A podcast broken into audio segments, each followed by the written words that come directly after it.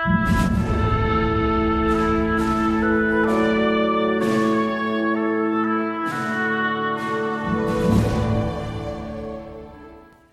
am Carol Huber Sanick, and this is my podcast show, The Nearness of You.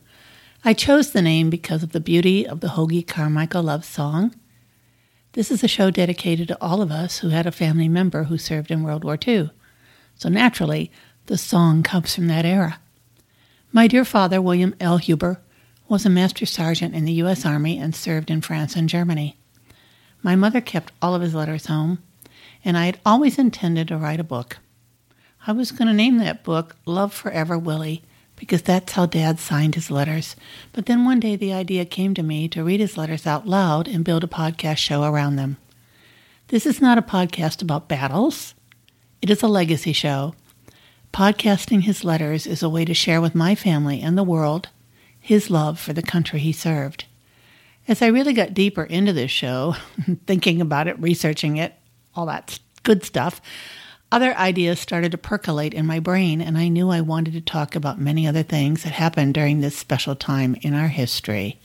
For example, I want to talk about the women, what was happening at home, the movies, music, style, fashion, hairstyles, how lives were affected, and so much more. This is Memorial Day weekend, an appropriate weekend to pre launch The Nearness of You. The actual show will launch on 6 6 16, the anniversary of D Day, and I'm recording a sample show today to begin to build interest.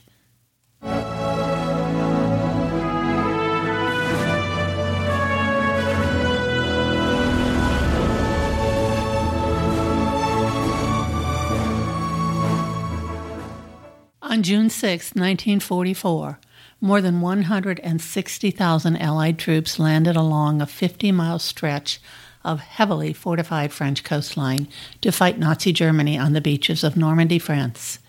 General Dwight D. Eisenhower called the operation a crusade in which we will accept nothing less than full victory.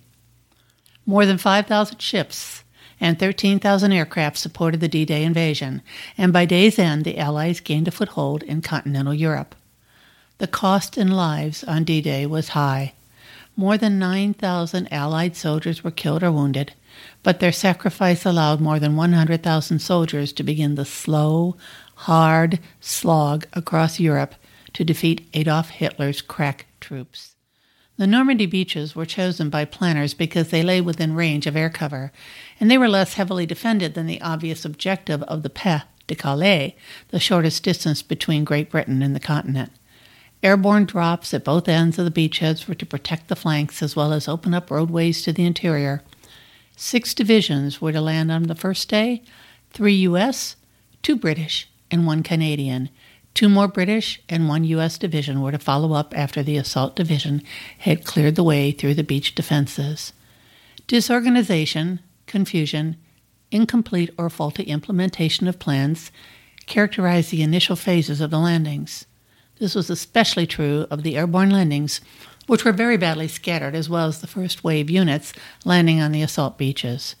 To their great credit, most of the troops were able to adapt to the disorganization, and in the end, the Allies achieved their objective.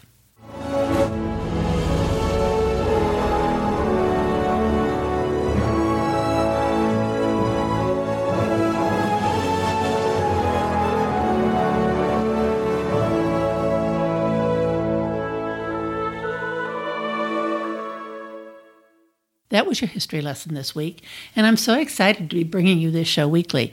You see, I've been to Normandy. I walked the beach. I was in the bunkers. I could smell the war. I could sense the pain, and I openly cried looking at all the grave sites. I'm very excited to bring you a new episode weekly, and my number one goal is to have interviews with other people who have stories to tell. Tom Brokaw wrote the book, the greatest generation, and my intent is to keep this important time in the history of the U.S. and the world alive in the minds of future generations. Thank you so much. We'll be back. I'll be back. June 6th, 2016, the anniversary of D Day, bringing you my very first episode of The Nearness of You.